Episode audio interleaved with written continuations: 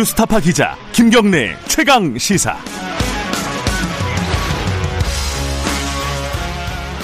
김경래 최강 시사 2부 시작하겠습니다. 어, 2부에서는요, 먼저, 어, 미래 더불어민주당 쪽 얘기 좀 들어보죠.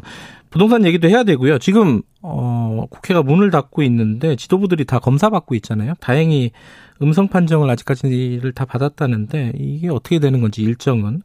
여러 가지 현안들이 있죠. 뭐, 재난 지원금도 있고. 어, 오늘은 더불어민주당 진성준 전략기획위원장 연결해 보겠습니다. 위원장님 나와 계시죠? 안녕하세요? 네, 안녕하십니까. 진성준입니다.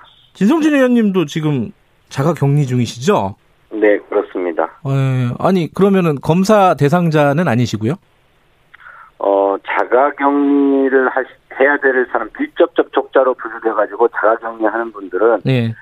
증상이 나타나면 검사를 하지만 음. 그렇지 않으면 자가 격리를 해제하는 시점에 음, 검사를 한다고 합니다. 그렇군요. 음. 예, 그래서 현재 그냥 어, 차단하고 예. 격리되어 있는 그런 상태입니다. 괜찮으세요? 그 증상 안 나타나셨어요? 네, 증상은 없고 체온도 정상입니다. 다행이네요. 근데 지금 어떤 어쨌든 지도부들은 아직 어, 음성이고 양성 확진자들은 없어요. 그러면은 국회가 언제 다시 열리게 되는 겁니까? 일정으로 보면은? 어, 국회는 음. 오늘, 내일, 그리고, 어, 일요일까지, 예, 문을 닫았다가, 네. 어, 31일부터, 어, 문을 열 수 있다고 판단하는 것 같습니다. 31일. 예. 예, 예, 예. 그러면은 당장 내일이 전당대회잖아요. 네. 더불어민주당 전당대회인데 지금 이해찬 대표 같은 경우에 어, 자가 격리 중이고 음성 나왔지만은 어, 어떻게 되는 겁니까? 이거 온라인으로 그냥 예정대로 진행이 되는 건가요? 예, 어, 저 민주당은 전당대회를 처음 준비할 때부터 이런 코로나 상황이기 때문에 그에 네. 맞추어서 음, 온택트 전당대회라고 하는 네. 비대면 접촉 방식으로 전당대회를 치르겠다고 하는 컨셉을 갖고 또 예. 준비해 왔습니다. 예. 그런 와중에 이제 코로나 상황이 점점 악화되고 있기 때문에 네네. 그때마다 전당대회 계획을 보완하고 또 발전시켜 왔는데 네.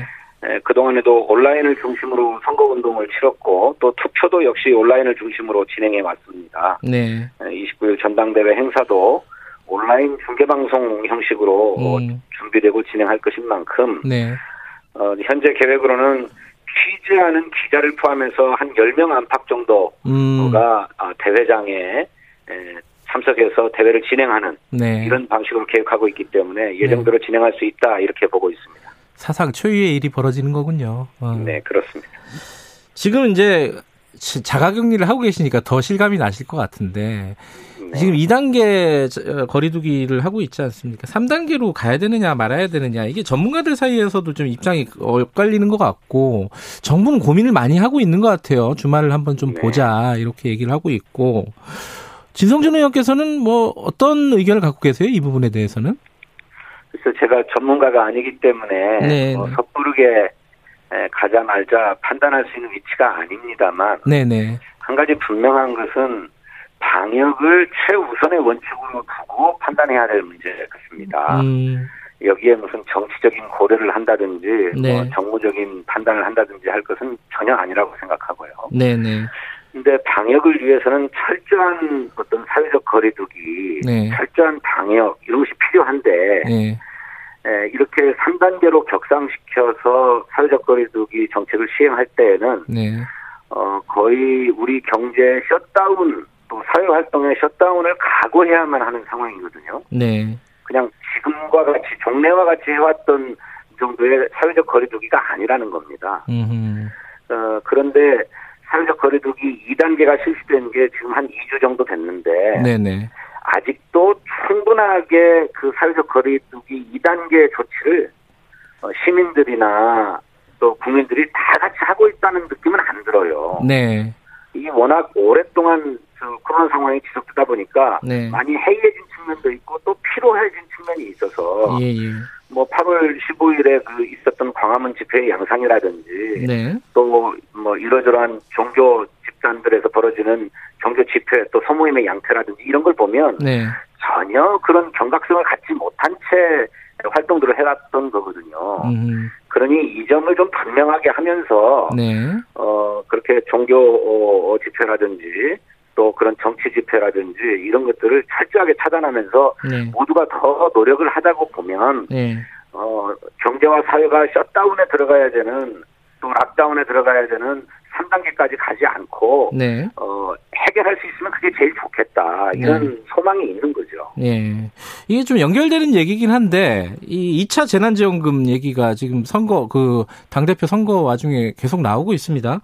어, 근데 의견들이 좀 갈려요. 김부겸, 박주민 후보는, 어, 전 국민에게 지급하자, 이런 취지고, 이낙연 대표 같은 경우, 아, 후보 같은 경우에는, 어, 조금 더 지켜보자는 건데, 기본적으로는, 어, 전 국민 지급에 대해서는 좀 회의적인 시각을 갖고 계신 것 같고, 이재명 지사는 아, 이게 30만 원 주면 나라가 망하냐 이렇게 얘기하면서 강력하게 지금 재난지원금을 빨리 주자 이러고 있는데 지금 당에서는 이 얘기들이 좀 정리가 되고 있습니까? 아니면 어떻게 되는 겁니까 지금? 네.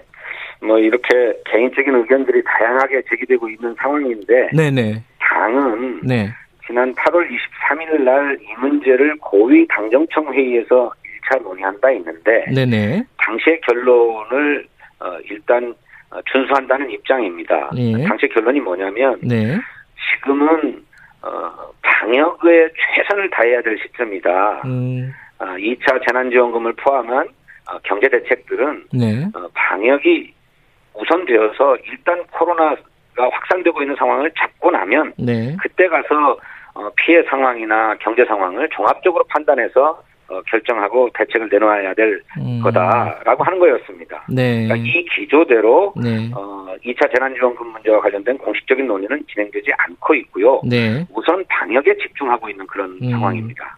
다음 주나 뭐 다다음 주 좀 시간을 봐야지 이제 이 논의가 좀 진행이 되겠네요. 아마도 차기 지도부가 꾸려지고 그러면 음. 어, 당정 협의 과정을 통해서 네. 결정해 나가지 않을까 그렇게 생각합니다. 알겠습니다. 어제 나온 뉴스 한 두 가지만 여쭤보고 부동산 얘기로 넘어갈게요. 어, 어제 그 종교 지도자 만났잖아요. 그 네네. 문재인 대통령이 네. 거기서 종교 지도자 한교총 쪽에서 어, 이 대면 예배를 할 수 있게끔 해달라 사실상 이렇게 요구를 한 건데 네. 이 부분 어떻게 보십니까 지금 상황에서?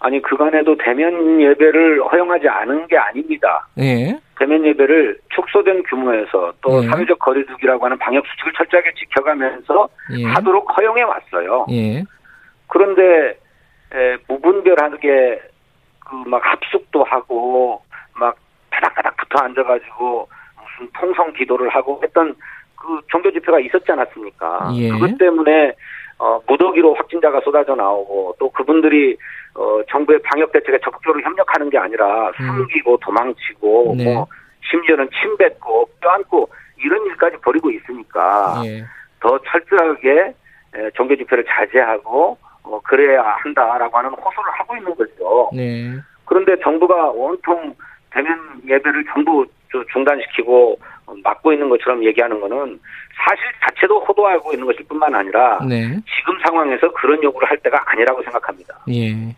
그리고 또 하나가 어제 그 검찰 인사가 있었는데 이게 그 한동훈 검사장하고 이렇게 육탄전 벌였던 뭐수 소위 육탄전을 벌였던 네. 정진훈 검사가 어 승진하고 그리고 정권에 약간 조금 어 뭐랄까 부담스러운 수사를 했던 검사들은 좌천된 거 아니냐 이런 기사들이 오늘 많이 나왔어요. 그런 어떻게 보십니까 이거는?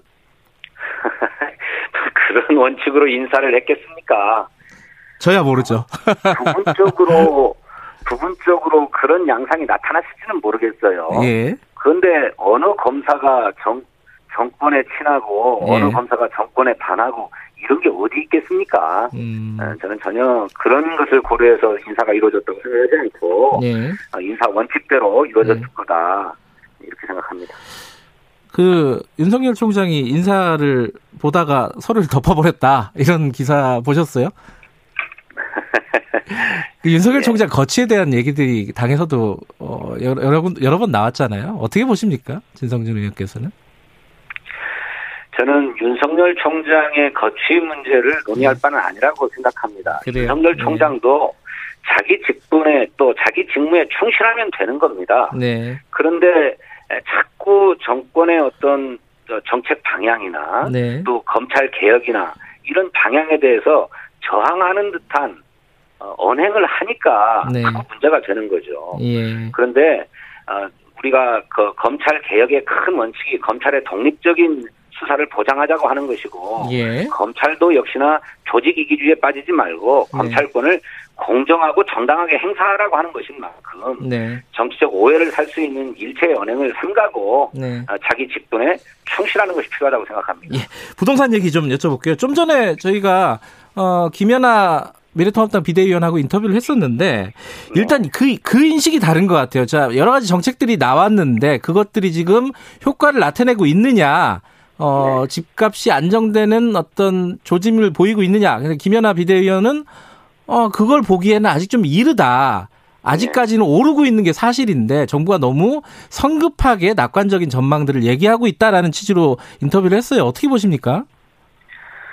정부는 부동산 정책을 통해서 시장을 안정화하고자 하기 때문에 네. 당연히 그런 기대도 표현할 수 있고 그런 기대. 음. 어, 희망도 낙관적으로 얘기할 수 있죠. 더구나 어, 뭐 경제도 심리라는 말이 있듯이 부동산도 심리적인 영향이 큰 것 아닙니까? 그렇죠. 그러니 집값이 안정화될 거다. 네. 아, 그리고 내 집 마련을 하는데 조금 더 어, 좋은 환경이 조성될 거다라고 음. 하는 낙관을 피력하는 것이 뭐 그렇게 잘못된 것이겠습니까? 음. 그런데 네.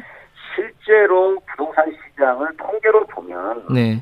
부동산 시장이 안정화되는 양상으로 나가고 있잖아요. 예. 어, 7월 10일 부동산 대책을 내놓기 이전에는 네. 서울 지역의 아파트 어, 가격 상승률이 예. 0.11%를 보였는데 네. 710 부동산 대책을 내놓고 난 뒤로 일주일 간격으로 계속 떨어져서 네. 네. 지금 어저께 발표된 건가요? 0.01%의 상승률을 보이고 있어요. 예. 그러니까 그 사이 어, 굉장히 많이 일주일 간격으로 계속 음. 아파트값 상승률이 떨어지고 있어서 네. 안정화, 보합세로 이렇게 들어가고 있는데 네. 일부 오- 오른 사례들을 가지고 예.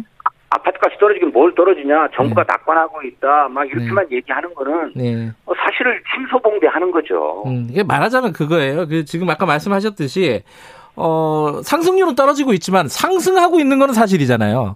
그리고 네. 또 예. 일부 지역에서 신고가가 계속 경신되고 있는 것도 팩트란 말이에요.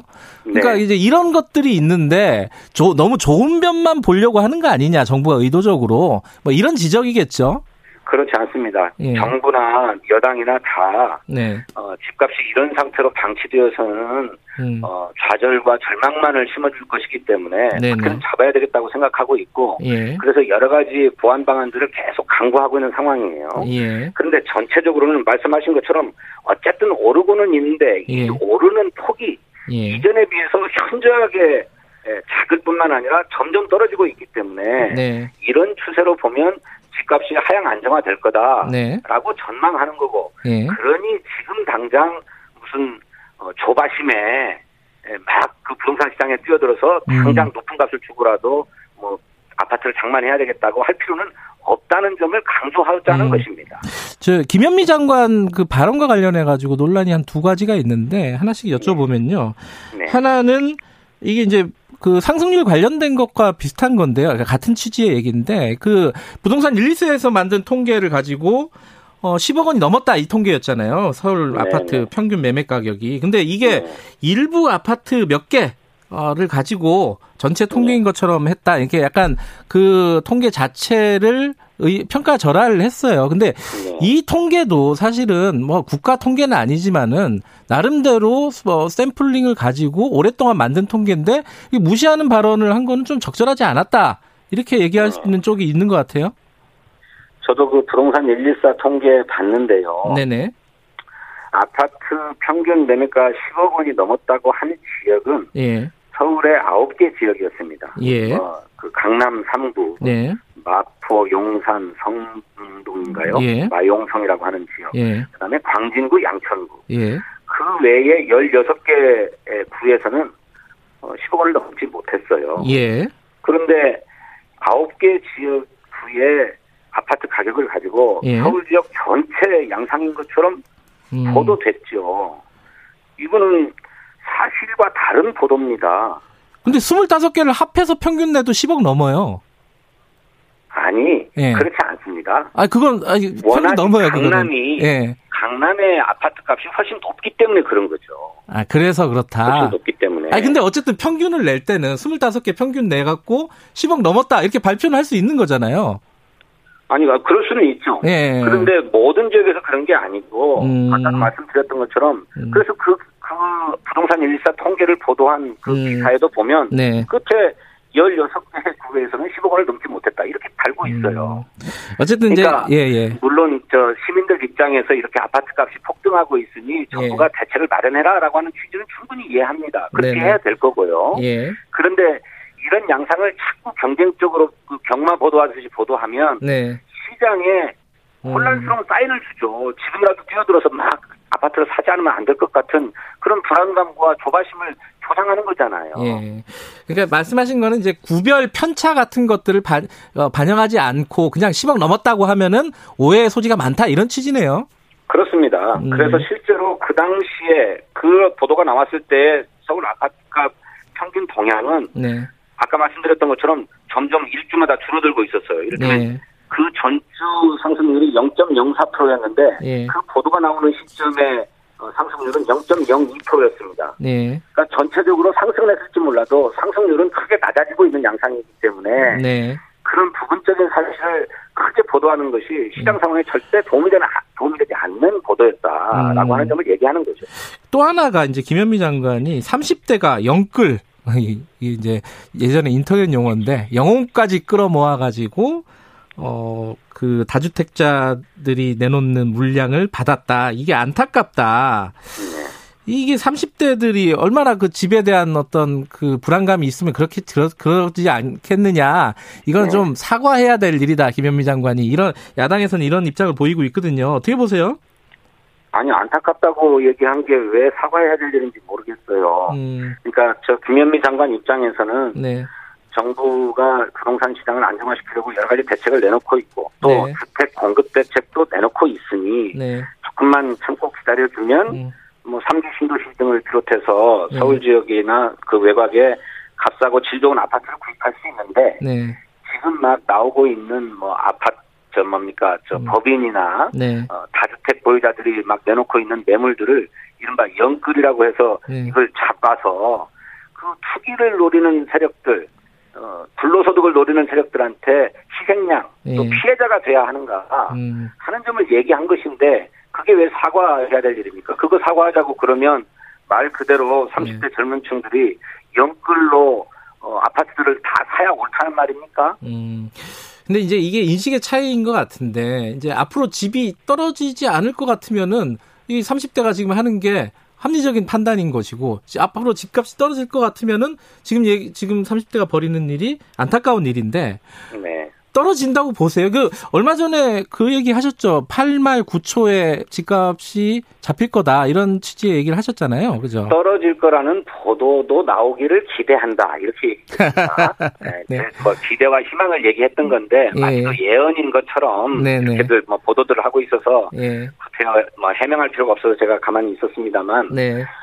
어 저는 당이라고 생각합니다. 네. 우리 부동산 시장이 이런 식으로 폭등 양상을 보이는 거는 네. 나라가 망하는 쪽으로 가는 거라고 생각해요. 무슨 음. 일이 있어도 잡아야 된다고 생각하는데 네. 여기에는 예외가 없습니다. 정부도 노력해야 되지만 소비자인 우리 국민들도 함께 노력해 줘야 될 대목이 분명하게 있어요. 음, 네네. 그건 언론도 마찬가지죠. 네. 그런데 부동산 시장 안 잡힐 거다. 부동산 가격은 계속 뛸 거다. 실제로 음. 뛰고 있다라고 하는 얘기를 마구 한 걸 하는 것이 그런 게 뭐 어떻게 도움이 되겠습니까? 네. 그렇다고 현실을 숨기자는 것은 아닙니다. 네. 그런데 지금도 부동산 투기를 노려가지고 일확천금하려고 하는 세력들이 있고 네. 또이 세력들의 이런 것에 놀아나가지고 또는 속아 넘어가서 네. 그 피해자가 되는 길로 막 달려가는 사람들이 있는데 예. 그러지 말고 냉정을 좀 찾자. 음. 그래서 부동산이 그야말로 재산 정식의 수단이 아니라 네. 주거의 공간으로 어, 만들도록 인식의 전환도 이뤄가고 네. 어, 또 경제적 활동의 전환도 이뤄가야 되겠다라고 하는 음. 사회적 합의를 만들어서 그 방향으로 달려가자는 것입니다. 알겠습니다. 예. 그 하나만 더 여쭤보죠. 그 부동산 감독기구 설치 좀 강력하게 해야 된다라고 말씀하셨잖아요. 저번에 저희 인터뷰에서도. 네, 네. 네. 근데 지금 기재부 입장은 조금 유보적인 것 같아요. 너무 성급하게 결정할 사안 아니다. 홍남기 부총리가 이렇게 얘기를 했는데 이게 네. 약간 지금 논란이 있는 겁니까? 그 당정청에서도?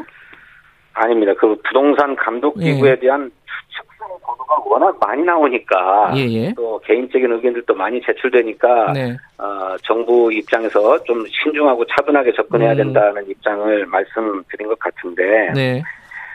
어, 이 부동산 감독기구의 필요성에 대해서는 의심의 여지가 없습니다. 음. 어제 발표된 국토부의 실거래 조사 결과를 보면 국토부에 신고된 건수들 가운데 9억 이상 아파트 거래 네. 중에 의심 사례로 볼 게 1,705건이었다고 합니다. 네. 그러니까 매우 좁혀 있는 거죠. 예. 신고된 것 가운데 또 예. 9억 이상 거래, 그 중에 예. 의심되는 것 1,705건을 조사했더니 그 중에 3분의 1이 탈세 혐의가 있고 예. 대출 규정을 위반한 혐의가 있다는 거 아닙니까? 예. 이렇게 부동산 시장이 혼탁하다면 네. 아니 우리 국민의 재산의 76%가 부동산 아파트에 다 걸려 있는데 네. 이것을 거래하는 시장이 이렇게 공정하지 못하고 투명하지 못하다면 이걸 어떻게 방치하겠습니까? 그 시장의 건전한 질서를 투명한 질서를 확립하기 위해서도 네. 부동산 감독 기구가 필요하다라고 하는 데는 네. 어, 이론의 여지가 없습니다. 알겠습니다. 자가격리 건강하게 잘 마치시고요. 다음에 얼굴 뵙도록 하겠습니다. 고맙습니다. 네, 감사합니다. 더불어민주당 진성준 전략기획위원장이었습니다.